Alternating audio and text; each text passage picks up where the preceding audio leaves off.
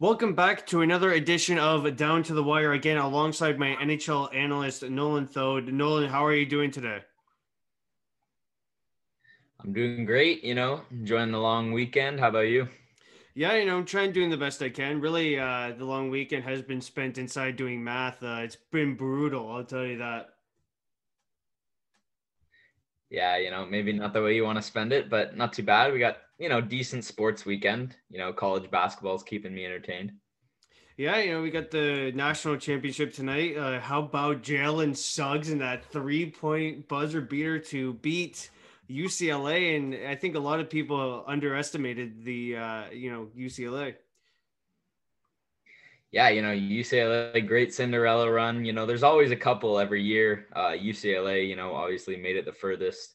I was talking to my dad, like, when we were watching the game, and I, I was saying how this year I feel like we haven't had as many, you know, buzzer beater, you know, three-pointers to win the game. And then would you look at that? That's how that game ended up, uh, you know, closing out. But instant classic, all I have to say about that game. And, you know, I, I got to agree with you, because isn't Jalen Suggs supposed to go – that's a first overall pick this year then, right, for Suggs? Yeah, for, first round pick, sure. He's definitely going to be in the lottery, like, you know, solid player, freshman. Yeah, a lot of teams are going to want want to well, draft him. Well, getting right to the uh, N H L news of things, uh, on Monday we learned that, you know, Aaron Ekblad's injury he suffered the last week, uh, he's out for the rest of the season. And that's a huge blow for the Panthers. But, you know, although Ekblad's out, the Panthers have really stepped up. They've really played a next man, uh, next man up mentality. And, you know, they're atop of the N H L. Uh, and it's quite surprising to, for me, to say the least, to see them atop of the N H L. No, exactly. I think, you know, for the last like four or five years with the current core they have, people were expecting them to be, you know, the sort of breakout team, you know, the last couple of years, and they were never able to do it. But this year they're suddenly, you know, reaching their full potential. And, you know, with injuries, you know, throughout the season to guys like Barkov and then, you know, now Ekblad out for the season, they really have had to, you know, have that next man up mentality. And, you know, guys like Verhaeghe and, you know, Huberto obviously have been stepping up huge, and the team's been able to be successful. Not only that, but I wanted to throw in Alex Wenberg as well. He really stepped up ever since, uh, you know, Alexander Barkov, like you mentioned, he was out with an injury. And I thought Alex Wenberg really played, uh, you know, a, a great role uh, with how Barkov was out, you know, from uh, it was about a week that Barkov was out. And I thought Wenberg really stepped up in that absence. Yeah, exactly. You know, Wenberg was a guy that, you know, signed a contract in Columbus. People expected him to, you know, be worth it. I thought he was going to be, you know, solid, you know, you know, top nine center, at least for them. Didn't work out, and he was bought out. And it seems, you know, he's finding a new home in uh, Florida. The team, we finally got some Olympic news for the Americans. And, you know, I think this Olympics is going to be one of the best ever. Because, you know, if we look back uh, pre twenty eighteen, because twenty eighteen we'll put an asterisk since, you know, N H L players uh, didn't play. And, you know, it, it's really hard to feel connected to the Winter Olympics when your favorite athletes from North America don't play. So, you know, we'll, work, we'll look to twenty ten and twenty fourteen, uh, both when Canada won. And, you know, I feel like, so the news I'm going to get to here is Team U S A announced that uh, Stan Bowman's going to be the G M there. And, you know, I think this Olympics, you know, we look at Team U S A, we look at some of the lethal Americans right now. Like, you know, could Joe Pavelski, who's like thirty-seven right now, could he make Team U S A at thirty-eight? Like, that's crazy. Uh, you know, we look at Eichel, Matthews, Kane, uh, you know, there are some lethal Americans. And, you know, Team Canada versus Team U S A, whenever they line up, I mean, that's going to draw ratings, man. And I'm super excited for if they do line up. Exactly. You know, Canada versus U S A is an age-old rivalry in, you know, hockey terms. And I think, you know, right now, not to say that twenty ten or fourteen weren't as talented, because I think, you know, those teams were very good. But, you know, just these players that we've haven't been able to see in the Olympics since we haven't had players since twenty fourteen, you know, that's a ton of guys that have been drafted since then who can make an impact on their team's roster now. And it's going to be exciting to see them stepping in the lineup. Well, I just want to mention that in twenty fourteen, like, Canada wiped the entire competition. It wasn't even close. I think really the only adversity they faced, if I remember correctly, is when they went up against uh, Guzlevskis in Latvia. I'm pretty sure Latvia lost to Canada one nothing there. But either way, like, Canada wiped the entire competition in twenty fourteen. So, you know, there wasn't much of a challenge there. My point being is that I think there will be more challenge for Canada to capture the gold medal. Exactly. I think, you know, the the playing field is definitely, you know, maybe leveled a bit more. Uh, you got guys just coming from Sweden, you know, Finland, these European countries that, you know, maybe couldn't have done as well against Canada in past Olympics are now, you know, real threats to take the title. So it's going to be an exciting tournament for sure. The Buffalo Sabres, uh, this is on Monday, by the way, uh, you know, they were so close to snapping their, at the time, seventeen game losing streak uh, or winless, whatever it is in the, ter- in the, in terms of the eyes of the league. But, you know, they had a ninety-five percent chance per money puck uh, of winning the game, entering the third period. And, you know, I, I really thought they would do it being up three, nothing against the slumping Philadelphia Flyers. And I actually wrote an article about it. I should probably link that in the description. Uh, but, you know, it seemed as though that the Sabres were going to win the game. And then the Flyers just chipped up, you know, they got one early uh, in like the first couple minutes in the third period. And next thing you know, you're down or you're tied three three going into overtime. And now Provorov, who slid the puck through Middlestat's legs, or not Provorov, um, Konechny slid the puck through Middlestat's legs to Provorov, who scored the game winner. Yeah, you know, they were up three nothing, and it seemed like it was all going to come to an end. And, you know, Sabres fans were getting excited. But, you know, as soon as they scored that first goal early in the third period, then it really gave Philadelphia a chance. I think if Buffalo may have been able to hold on to that three nothing lead a bit, little bit longer, you know, they probably would have won that game. But, you know, just to make it a two goal game really quick, there's just so much pressure on each side. And, you know, Philadelphia was able to come out on top.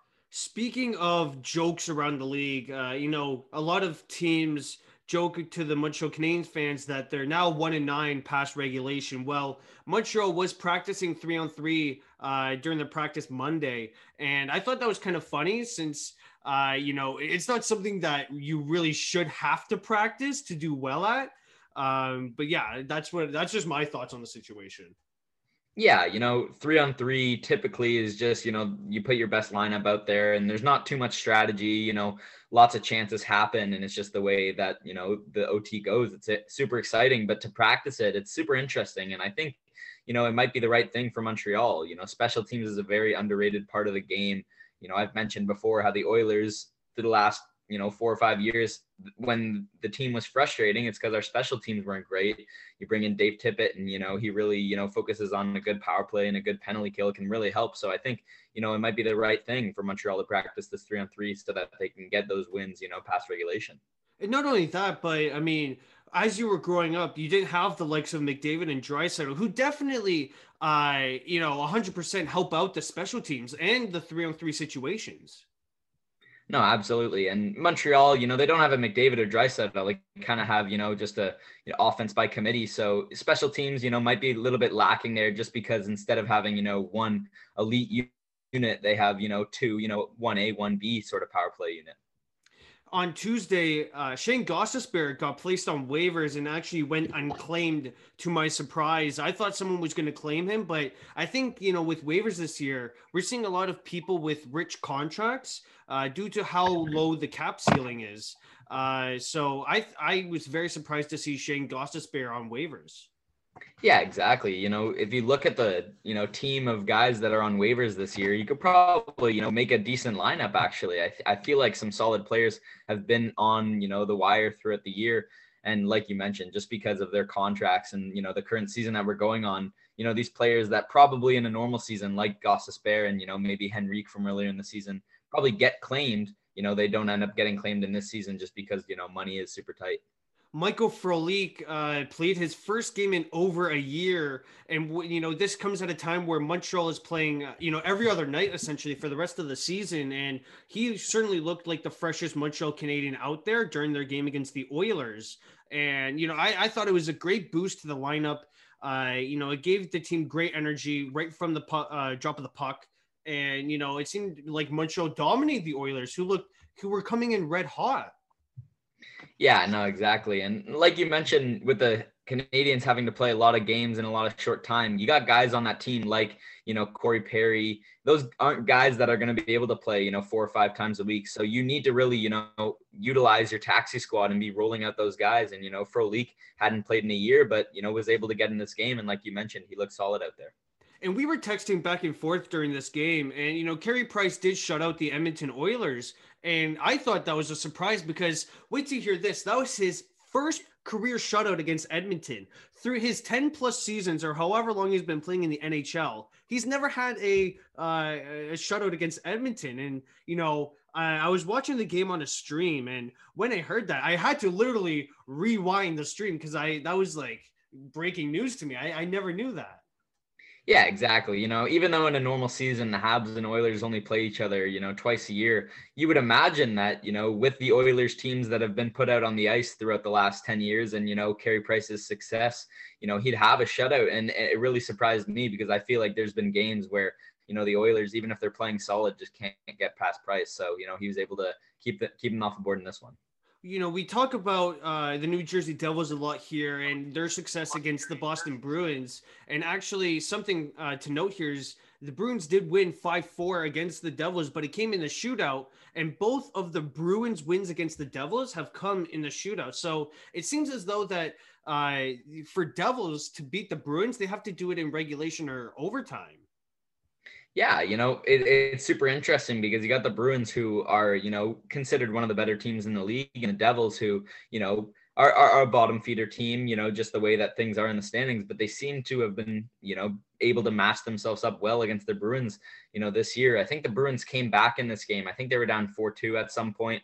Um, you know, Mackenzie Blackwood played a really good game, but the Bruins were just shooting the puck, you know, like there was no tomorrow. And eventually, you know, they were able to get a couple by him. Matt Boldy signed his entry-level contract with the Minnesota Wild. Uh, I think, you know, he came in the twenty nineteen draft that was completely stacked, uh, you know, and that's just adding another offensive weapon. Uh, he's going to be great uh, signing for them. And that's just another piece added to their uh, great core. You know, we look at Jordan Greenway, who's doing really well. Same with Joel Eriksson Ek, Kirill Kaprizov. You know, their forward core is going to be amazing. And, you know, I think they can really be true cup contenders if they keep adding to this.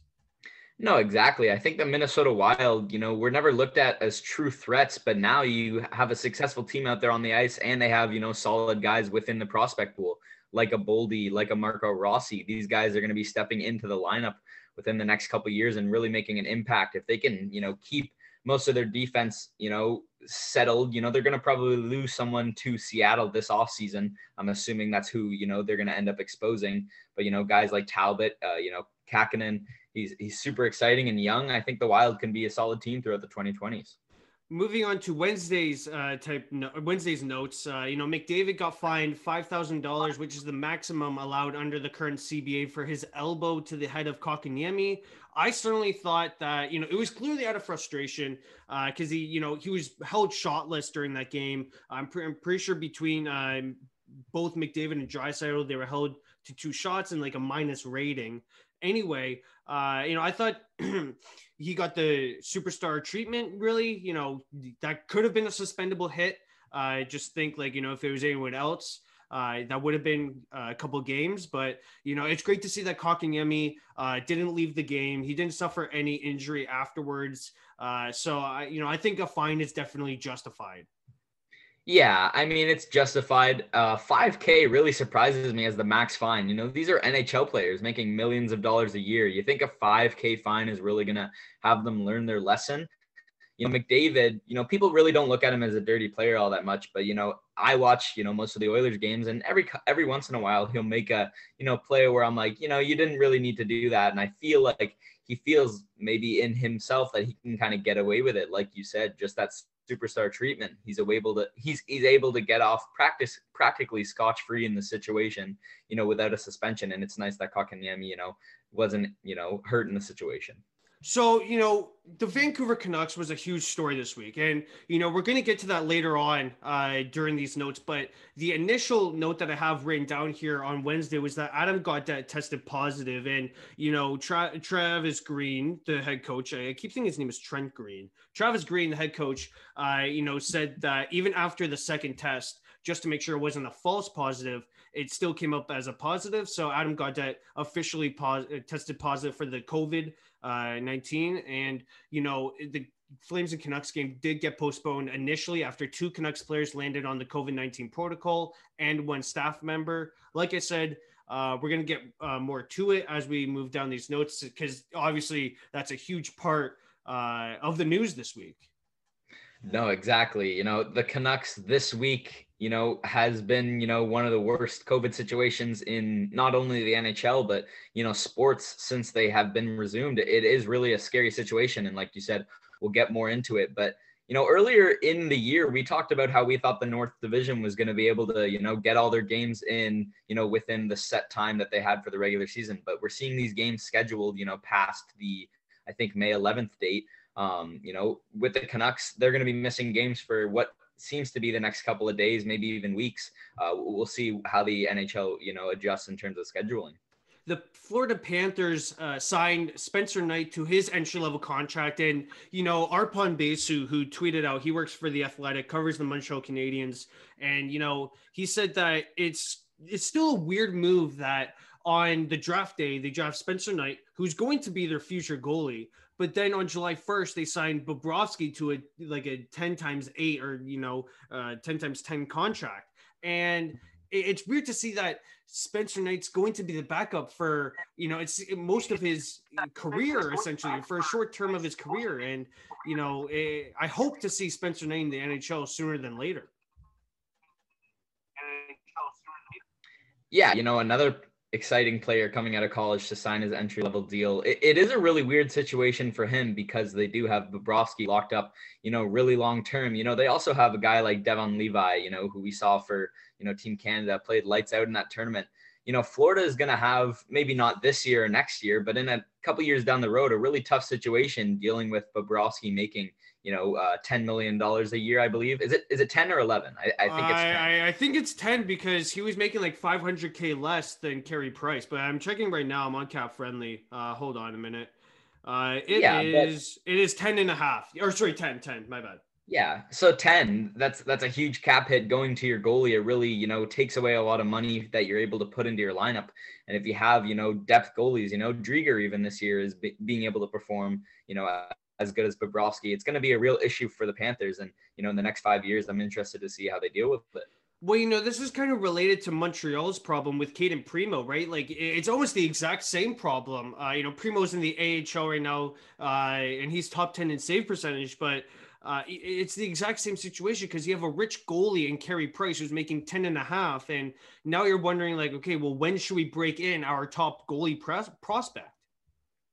Yeah, exactly. You know, Caden Primo, Habs fans are excited about him. And perhaps if Carey Price wasn't there, Primo would be, you know, splitting starts with Jake Allen in Montreal. But it, it is frustrating for him, I'm sure, because, you know, he, he wants to be able to make an impact on the N H L level. But, you know, since Carey Price is there, you know, the Habs hands are, you know, really just tied and they can't, they can't be giving him many starts. Alex Newhook signed his entry-level deal with the Colorado Avalanche, another uh, stud coming from Boston College. And, you know, I just another stacked uh, player for the Avalanche to sign. Not like they need anyone else, any more, you know, any more players. Yeah, exactly. You know, the Avalanche, you know, are probably the team that needs a guy like this stepping into the lineup the absolute least. You know, they already have a great forward core, you know, one to twelve. And, you know, bringing in a guy like Alex Newhook, he's been, you know, touted for a couple of years. And, you know, it's going to be interesting to see if he's able to make an impact on an already stacked forward core this season. Cam York signed his entry-level deal with the Flyers, excuse me, and uh, I expect him to play in the N H L, uh, you know, kind of in no time. Uh, the Flyers really do need help on defense, and if they're trying to make the playoffs here, you can look internally to Cam York since uh, you probably can't afford anyone on the trade market. No, exactly. And a lot of people, you know, with defensemen especially, you know, defensemen and goalies, you know, people like to develop them a little bit more, you know, forwards more often are able to step into the lineup when they're younger. Uh, but, you know, Philadelphia, you know, Carter Hart was their starting goalie at twenty years old. So I think they're going to have no, you know, no problem, you know, transitioning Cam York into this top six, you know, defensive group. And hopefully he's able to help them there. Elliot Friedman said during the first intermission of the Jets and Leafs game on Wednesday that multiple teams are in on David Savard. He listed them as the Jets, Blue Jackets, Avalanche, and Lightning. And my personal opinion on this is I see the Jets as the only team really needing him out of that group. Uh, obviously, Columbus would want to retain him. Uh, you know, the Lightning and Avalanche have great defense, uh, and their, their organization, they could just insert uh, defense from their own organization. Yeah, you know, Columbus and other teams like that, they have these stacked defensive cores. Uh, but it'll be interesting to see because I think they're, you know, kind of falling out of the playoff race and starting to lose hope. You know, a, a tough loss to Florida, I think, yesterday kind of really put a cap on it. And, you know, Columbus might, you know, turn into a selling role. And, you know, Savard would definitely be the big piece that is there. Uh, and, and he can really help a, a competitive team. So it'll be interesting to see where he lands, if if anywhere, if not just staying in Columbus. Speaking of trade rumors, uh, Darren Dreger reported that the Sabres have gotten calls about Rasmus Ristolainen and Sam Reinhart. Uh, you know, like uh, the last offseason, the Sabres signed him to a one-year prove-it deal, and now his contract is expiring uh, this season. Reinhart has definitely proved himself more often than not this season. And, you know, I, I think that with the Sabres, uh, you know, I think they should trade most, if not all, their U F As and try and get as much draft capital and prospects back because, uh, you know, they're on another rebuild essentially. Yeah, it'll be interesting to see what the Sabres do. They can do one of two things. They can try to, you know, keep working with what they have right now with guys like Eichel, Ristolainen, and Reinhart, or they can just go, you know, complete fire sale and trade guys like Eichel, Reinhart, Risto, and they can get a lot of assets back. You know, the Sabres, even though they are, you know, unsuccessful this year, they have a lot of pieces where they can move them and get a lot back. But, uh, you know, I'm, I'm not sure what Adams is going to do. You know, a year ago signed as the G M, these were the players that he thought was, you know, he was going to build off of, but now he's considering, you know, moving them. Jonas Donskoy scored a hat trick seven and a half minutes into the game. I mean, that's just crazy when you think about it. Uh, you know, that was a crazy game. I'm pretty sure the Avalanche won nine three or something like that over the Coyotes. And, you know, when you have your bottom six scoring, uh, that that's a good sign for Colorado. No, absolutely. You know, we talked about, you know, when they signed uh, uh, Newhook, you know, how they're stacked already. And, you know, you talk about Donskoy, a hat trick, you know, within ten minutes, you know, within eight minutes actually of the game starting. It's crazy. I remember looking at my phone and sometimes, you know, with the apps that I have, primarily, primarily the score is what I use, you know, to get all my, you know, game uh, scores. Uh, but, you know, sometimes they'll, they'll send me the same notification twice by error, and then I'll check the game and, and it's all fine. But, you know, I kept getting these Jonas Donskoy notifications and I look, and, you know, lo and behold, he actually did score a hat trick in that first period. So, you know, incredible feat for the kid. The Sabres snapped an eighteen-game winless streak oh, with a six one dub over the Flyers. Uh, you know, Montour scored two shorthanded goals. And you have to think, like, is Alain Vigneault on the hot seat? Because they are really slumping here. And when you lose to the Sabres, who have gone winless in the last eighteen games, I mean, that is uh, not, that's something to consider. Yeah, you know, when we looked at these divisions at the start of the season, I thought the Flyers might have been a lock, you know, within that East division. You know, I thought them, Boston, and Washington were probably, you know, three kind of locks for the playoffs. And then that, you know, fourth spot between, you know, New York, Pittsburgh. You know, I, I had a little bit of hope for Buffalo at the start of the season. Um, but, you know, Philadelphia, it's just been a really frustrating season. And it'll be interesting to see what they do with Vigneault. Uh, you know, he's in his second year. You know, his first year was really successful. They had a great year last year. Um, And maybe maybe get, they give him the benefit of the doubt and just try to roll out things next season. And if, if success isn't there, then maybe he's on the hot seat next year. But I think right now his job is secure to an extent. The Flyers set a franchise record for lowest save percentage in one month. Uh, that was the month of March with uh, eight thirty-one save percentage, smashing the mark set in October nineteen ninety with an eight forty-one save percentage. So obviously, uh, if you're the Sabres and Flyers, you certainly didn't have a good month in March. No, absolutely not. And, and it's crazy to just to see those numbers, you know, in the modern day to have an eight thirty-one over the course of a month. It's just, you know, unheard of. Moving on, uh, you know, onto Thursday's notes here. Uh, Ottawa signed their top D prospect, Jacob Bernard-Docker, to his entry-level deal. And, you know, that twenty nineteen N H L draft prospect pool should be really fun to watch. And they also signed Shane Pinto during the same day. Uh, you know, I think those guys are actually going to report straight to Ottawa. So they're going to be making their N H L debuts. And for Ottawa, a team that's kind of rebuilding, a team that doesn't, you know, have playoff aspirations, I think, you know, it's great that they're inserting their youth to get some N H L games under their belt.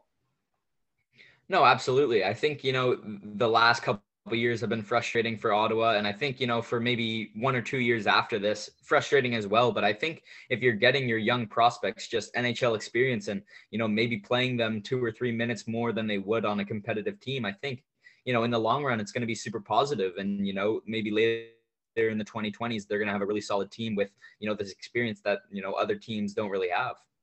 Nate MacKinnon got fined five thousand dollars for throwing Connor Garland's helmet at his face. And, you know, I, I thought that was hilarious. I, I had a good chuckle at that. I, I could watch that at least a couple hundred times, uh, simply because of uh, how it happened. And, you know, it just MacKinnon lightly tossing uh, Garland's helmet right into his face is so funny.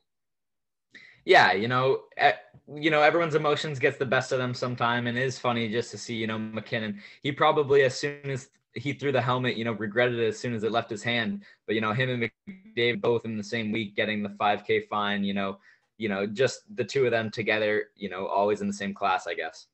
Darren Drager reports that, uh, you know, Roberto Luongo, Bobby Lou will be named Team Canada for the World Championship. And he also cites that the hardest challenge for Roberto Luongo will be to grab those players who already had to go through strict restrictions, uh, who already had to go through quarantine just to get this N H L season underway. And then to go through all those uh, restrictions once again to play for Team Canada. So we might see a younger team uh, headed over to Latvia this uh, this tournament in May. Yeah, I'm really excited for this World Championship. I think, you know, the the part I'm most excited about is to see, you know, like you said, the young guys. I think Shane Wright was rumored to be a part of Team Canada. I'm not sure if he's on the, you know, full roster or just going there for training camp. But if guys like that can go into the roster and, you know, have an impact, you know, it, it might give us a little more insight to, you know, these prospects going leading into the draft.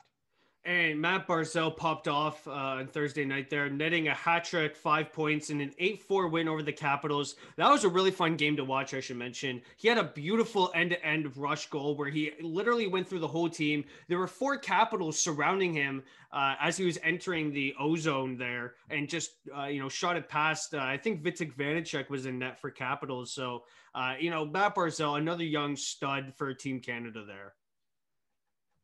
No, absolutely. I think Barzal, in terms of, you know, finesse, he's one of the best players in the league. You know, he's got great speed and just, you know, his skating is just really fluid and he can move around the ice really nice. Uh, you know, he's got, you know, great hands too. And I think because he plays in New York, more of like a defensive style team, he might even get overlooked a bit. But I believe that, you know, Barzal is one of the top players in the league, you know, just in terms of pure skill, the points, you know, eventually they're going to come and he's able to get a hat trick in this one.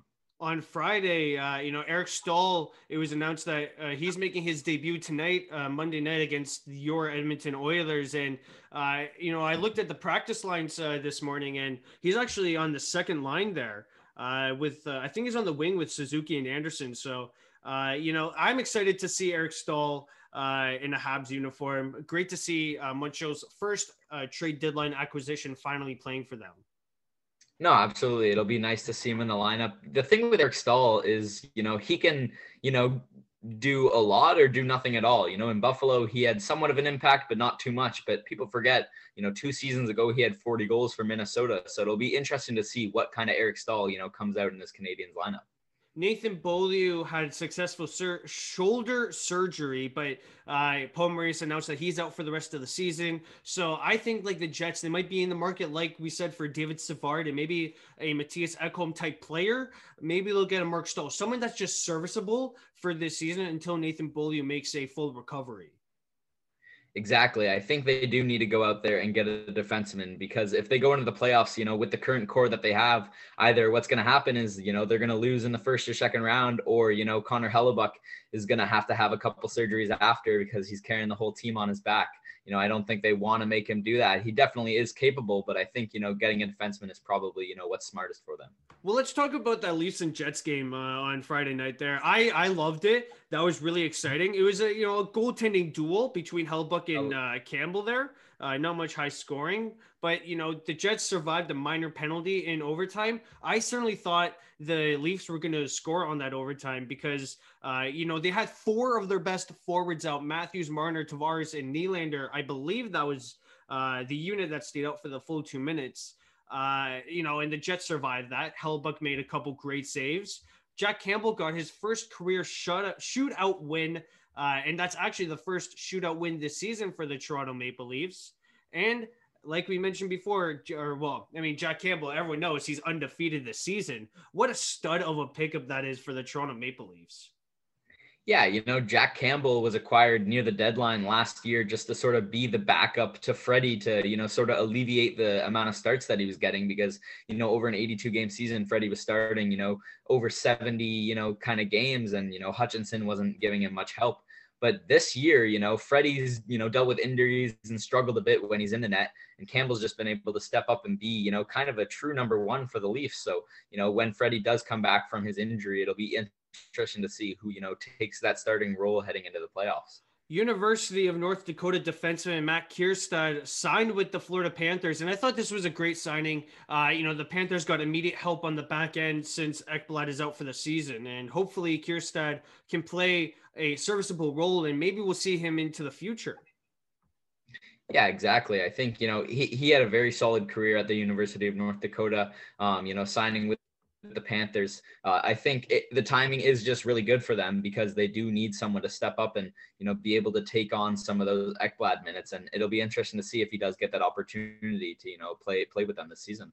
On Saturday, it marked the one-year anniversary since the rebrand of the podcast. That was my first interview with Matthew Shinetti. And Nolan, uh, from the bottom of my heart, thank you again for, uh, you know, helping me uh, during Uh, or I guess like just helping me with this segment. Uh, you know, thank you for your continued support, and all the fans out there, thank you for your continued support. Uh, you know, it, it means a lot, and I'm certainly happy to keep this going. No, yeah, everybody loves the podcast, you know, one year since the rebrand, you know, it's been a big one year for the podcast, you know, all the guests and, you know, such that have been on the show. And I, I like that you've stayed true to, you know, people that are loyal, you know, you and I doing this every week, you know, it's great. And, you know, we've come a long way, and, and it's exciting to see, you know, where the podcast could even go in the future. Now let's talk about the Vancouver Canucks. Uh, you know, the numbers that are reported on my note sheet here are a bit uh, out of sorts. Uh, so the last time that I heard, they have twenty players that tested positive. Uh, around half their team uh, has COVID, but, you know, I think like a certain percentage of them have the Brazil variant. And that's the main uh, story here. That's the main headline, is that the N H L didn't plan for the Brazil variant or any variant of COVID to wreak havoc on franchises or players, uh, for the matter of fact.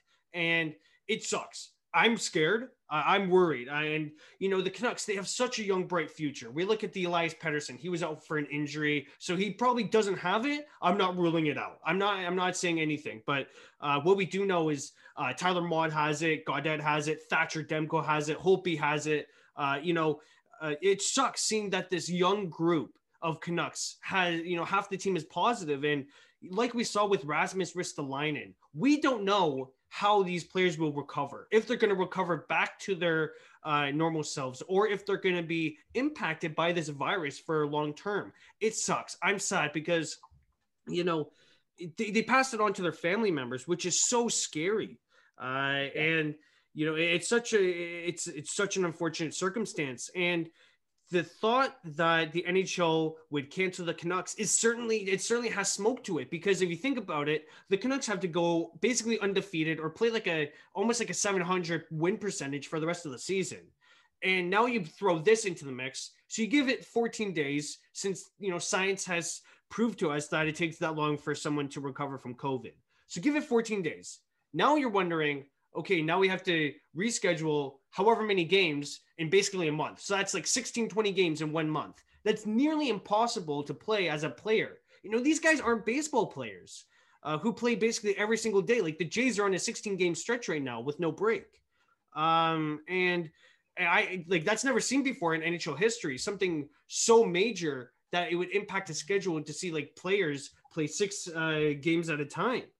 And, you know, I, I, I think the games against Ottawa, the games against Calgary might be scratched. I think the games against the Jets, the Leafs, and uh, I'm forgetting the third team that's in there. Like Montreal's finished their series against Vancouver, Jets, Leafs, Oilers.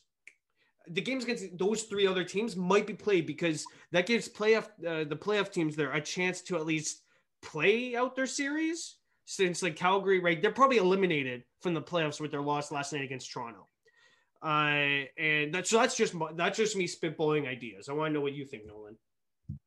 No, exactly. I think, you know, the big part that you mentioned is with Rasmus Ristolainen. You know, this this virus is something that, you know, we have a lot of information on it, but not not so much in terms of long-term effects. And with the Canucks, you know, they're a very young team, like you mentioned. They have a lot of young players. And, you know, this could be something that, you know, plagues their franchise for the next, for like next ten, fifteen years even, you know, if their players are, you know, impacted from this. I think, you know, a lot of people, you know, the general population looks at these athletes as, you know, if they get the virus, it's all right. The, they're, they're in the best shape of their lives. They'll be able to recover. But I think, you know, and like you mentioned as well, passing it on to their families, it's definitely just such a super scary situation. And I think, you know, this, even if it doesn't end, you know, them going out there on the ice and playing the games, I think it really does end the Canucks season in terms of any hope of them, you know, making the playoffs. You know, they, they had a good month due to Thatcher Demko, you know, just playing, you know, on, on, on his head every single game. But,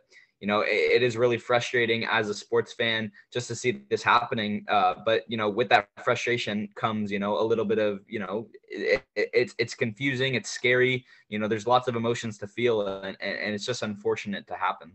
And I just want to throw this out there that uh, so when Rasmus Ristolainen uh, did come back from COVID, uh, he went to a Finnish uh, media outlet and basically spitballed what he, uh, you know, went through. And, you know, I think some of the terms that he used were like, you know, I couldn't get out of bed. I had a hard time. Like, I thought I was going to die, essentially. And when you yeah. hear that, when you hear a player have those experiences, it makes you wonder, like, Will Quinn, like, you know, there's been reports that Canucks players have been vomiting, that Canucks players have been, you know, experiencing hard symptoms yeah. of the Brazil variant. And, you know, it makes you wonder, like, will these guys, like, will Quinn Hughes get back to a Norris Trophy candidate like he is playing this year? Will Thatcher Demko ever be a Vezina goalie? Like, there's so many, like, your brain just goes, like, to here, to here, to here, to here. And there's so many endless possibilities that could happen that, you know, it, it sucks because, you know, I'm wearing my Canucks hat right now, and I, I, I loved, I loved everything about the Canucks group right there. They were, it seemed as though they had a direction. We joke that Jim Benning, you know, has really bad contracts. We do that, you know, but it seemed as though those contracts were phasing their way out. We never saw Louis Eriksson play this season. You know, Brandon Sutter, we saw him play a couple of times. He has COVID now. Uh, but, you know, it, it really sucks because the Canucks actually have direction, and this throws their plans basically out the window. And hopefully, and I'm hoping, I'm praying to God that uh, these players fully recover. No, exactly. You know, a full recovery, that's all you can hope for. Like, like you mentioned, even, you know, the rescheduling, these guys, if they're coming back, you know, fourteen day quarantine, recovering from the virus, and then they're being expected to play, you know, maybe five games a week. It's going to be tough as is, you know, playing five games in general. But, you know, after recovering from such, you know, an insane virus, you know, it, it might be too tough for them. And we might be seeing Canucks players potentially even opt out just, you know, for their sake, for their family's sake, um, just an unfortunate situation. And like we've mentioned with, you know, Demko and Hughes, you know, guys like Pettersson as well, we're not sure if he has it, but, you know, these guys with really bright futures, maybe, you know, they, they're able to play out their careers. However, you know, they hit age thirty-five, and instead of playing until they're forty, you know, they have to retire by thirty-seven just because, you know, their body has taken such a damage from this period of time. Uh, you know, just hoping for full recoveries for each player and, you know, for the families, just so that everyone can be safe. And you and you might wonder, you know, another spot where the brain goes is, could the B C government halt the N H L from making a decision on uh, the Canucks? Like, could the B C government step in and say, look, you know, it's too complex. Our players are Canucks. They're put in way too much danger uh, now with this Brazil variant. Uh, we're going to cancel the Canucks season. Like, that could be a legit possibility. You know, the B C government, their health officials could, you know, go to the N H L and say, we're not playing. That's it. Yeah, and it'll be interesting to see. You know, I'm sure this won't be the last time we're talking about this situation on the podcast this season. Moving on to better news here. Roman Josi surpassed Mark Streit's four hundred thirty-four points as Switzerland's best N H L scorer in history. Uh, you have him on fantasy. I know that. Uh, and, you know, what a story for Roman Josi coming back from injury. He's having a stellar season as he, uh, you know, as the Predators are pushing towards the playoffs. yeah, you know, Roman Josi, you know, five or seven years ago was a super solid defenseman, but it wasn't until, you know, the Predators traded away their captain Shea Weber where Roman Josi kind of became that true number one defenseman. And since he's taken that spot, you know, now he's the captain. I think he's just, you know, been so, so much of that Predators team. Uh, you know, Roman Josi, great player, you know, great Swiss player. And I think, you know, he, he'll continue to climb up that list. It'll be interesting to see if a guy like, you know, Nico Hischier by the end of his career can challenge Roman Josi for career points. But, you know, as of now, that spot is Josi's, and I think he's going to keep building on the, you know, point total. So I think, you know, the Rangers did trade Brendan Lemieux to the Kings last week, which opened up a spot for Vitaly Kravtsov, uh, who played his first N H L game. And, you know, the youth movement, the Rangers, again, a young team. Uh, I thought playing Kravtsov uh, in that lineup was great for him. Uh, and hopefully we get to see him more because uh, he was drafted in twenty nineteen, I believe, played in Russia, and now he's uh, with the big club. Yeah, exactly. You know, the Rangers, they were, you know, competitive throughout the two thousand tens, you know, made the Stanley Cup final in two thousand fourteen. Uh, and, and, you know, they went on a little bit of a rebuild, you know, a little bit of a retool in the last couple of years. And then they have guys, you know, like Lafreniere, Capocacco, and Kravtsov, these, you know, exciting forward prospects, you know, hopefully being able to make an impact on the lineup. And, you know, I'm just hoping for Kravtsov to, you know, have a successful rookie campaign. Sergei Bobrovsky earned his silver paddle silver paddle since he played his five hundred uh, career. Well, he has five hundred career games, but uh, they wanted to celebrate in front of fans, and it got postponed last season. So, uh, you know, kudos to the Panthers for holding on and waiting until they can get fans in the stands. And actually, I'm not sure if you saw, but they turned every jersey into the Russian. I'm not sure if it was Russian for Bobrovsky or anything, or if it was the Russian player's last name, but uh, you know, kudos to the Panthers for doing both those things. Yeah. And I think they picked the best game because I'm pretty sure it was against Columbus as well. So, you know, he, he's able to celebrate it with some of his former teammates as well. Just, you know, an incredible, you know, feat for Sergei Bobrovsky. You know, this year has been a lot more kind to him than last year was.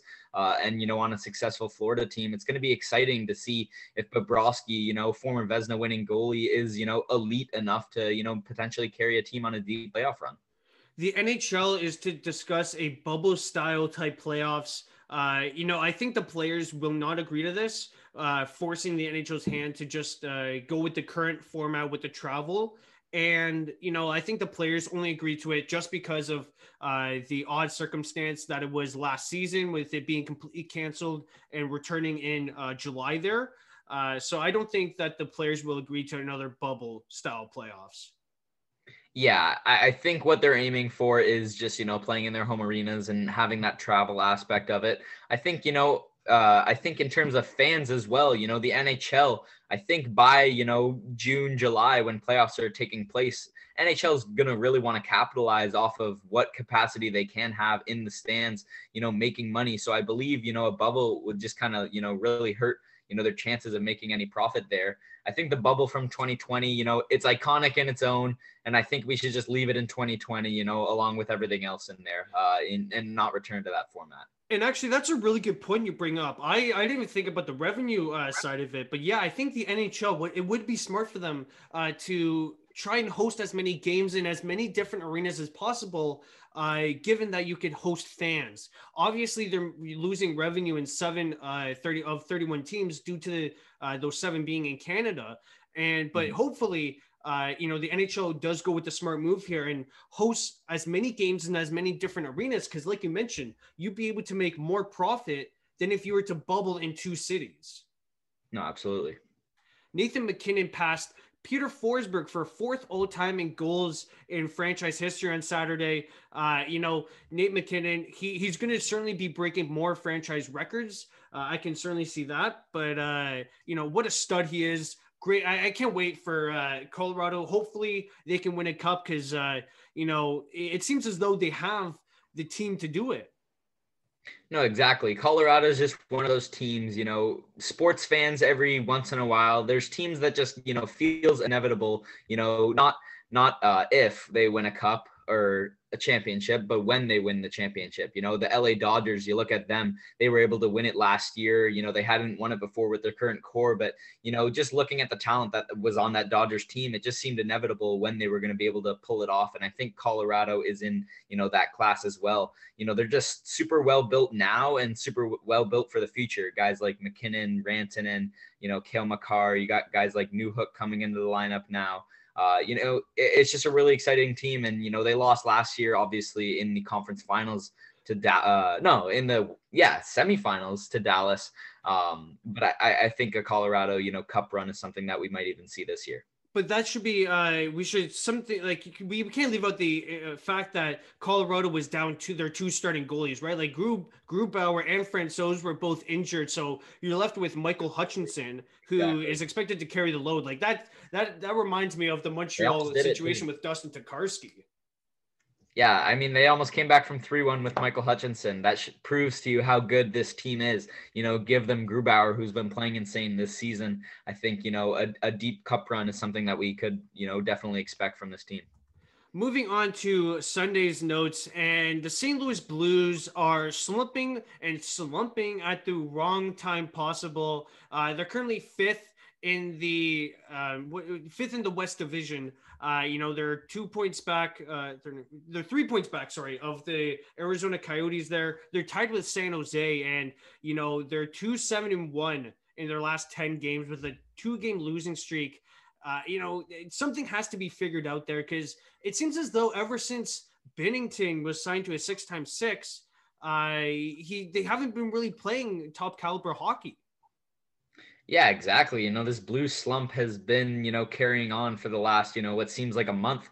You know, I, I got rid of Binnington in fantasy just because it was frustrating for him, you know, uh, and, and, and you look at this division now, you know, with the Blues, I thought, you know, like I mentioned with Philadelphia earlier in the episode, I thought they were a lock in that division to make the playoffs. However, now, you know, Minnesota has proven to be, you know, a lot better than people expected. I think they're in the playoffs, and, you know, with the Blues, you know, Coyotes, and like like you mentioned, the San Jose Sharks, who have been, you know, hot within the last couple of weeks. It's going to be a real, real fun race to, to you know, be keeping track of for the rest of the season. The, you know, New Jersey Devils announced that Cal Palmieri was held out of the lineup, uh, you know, during their mid-afternoon game against Washington for precautionary reasons. Uh, the agent did confirm this is for a trade. And I think we see more of this in the coming weeks. I think we potentially see this. Uh, the Sabre, Sabres scratching Taylor Hall there. And, you know, it's smart to do that. You're protecting your assets. Uh, you know, you're not risking injury with that. And hopefully uh, Kyle Palmieri can fetch uh, the Devils uh, a good package. Yeah, exactly. I think Palmieri is a really good rental piece. You know, if if he chooses to re like, you know, if he gets traded, choose to re-sign, that can work as well. But I think just adding, you know, a guy who can score the puck, you know, kind of play two ways to an extent, and, you know, bring in some veteran leadership. I think a lot of people, you know, should be calling the New Jersey Devils to acquire, you know, Palmieri, just because I think he can add a lot to a lot of teams in this league. And you have to think, like, will would Kyle Palmieri have a different trade value if there was no coronavirus? Like, I think the coronavirus has definitely put a different lens on how trades will be made. No, exactly. I, I agree with that. You know, Pajot last year, I know Pal- Palmieri and Pajot aren't the same player, but Pajot last year, you know, fetched a first, second, and third round pick. But, you know, I don't see any player at the deadline this year, you know, getting a package worth that much. You know, Palmieri, his value's decreased a little bit just because of the virus. And I think, you know, in a normal year, he'd be, you know, getting a lot more of a return.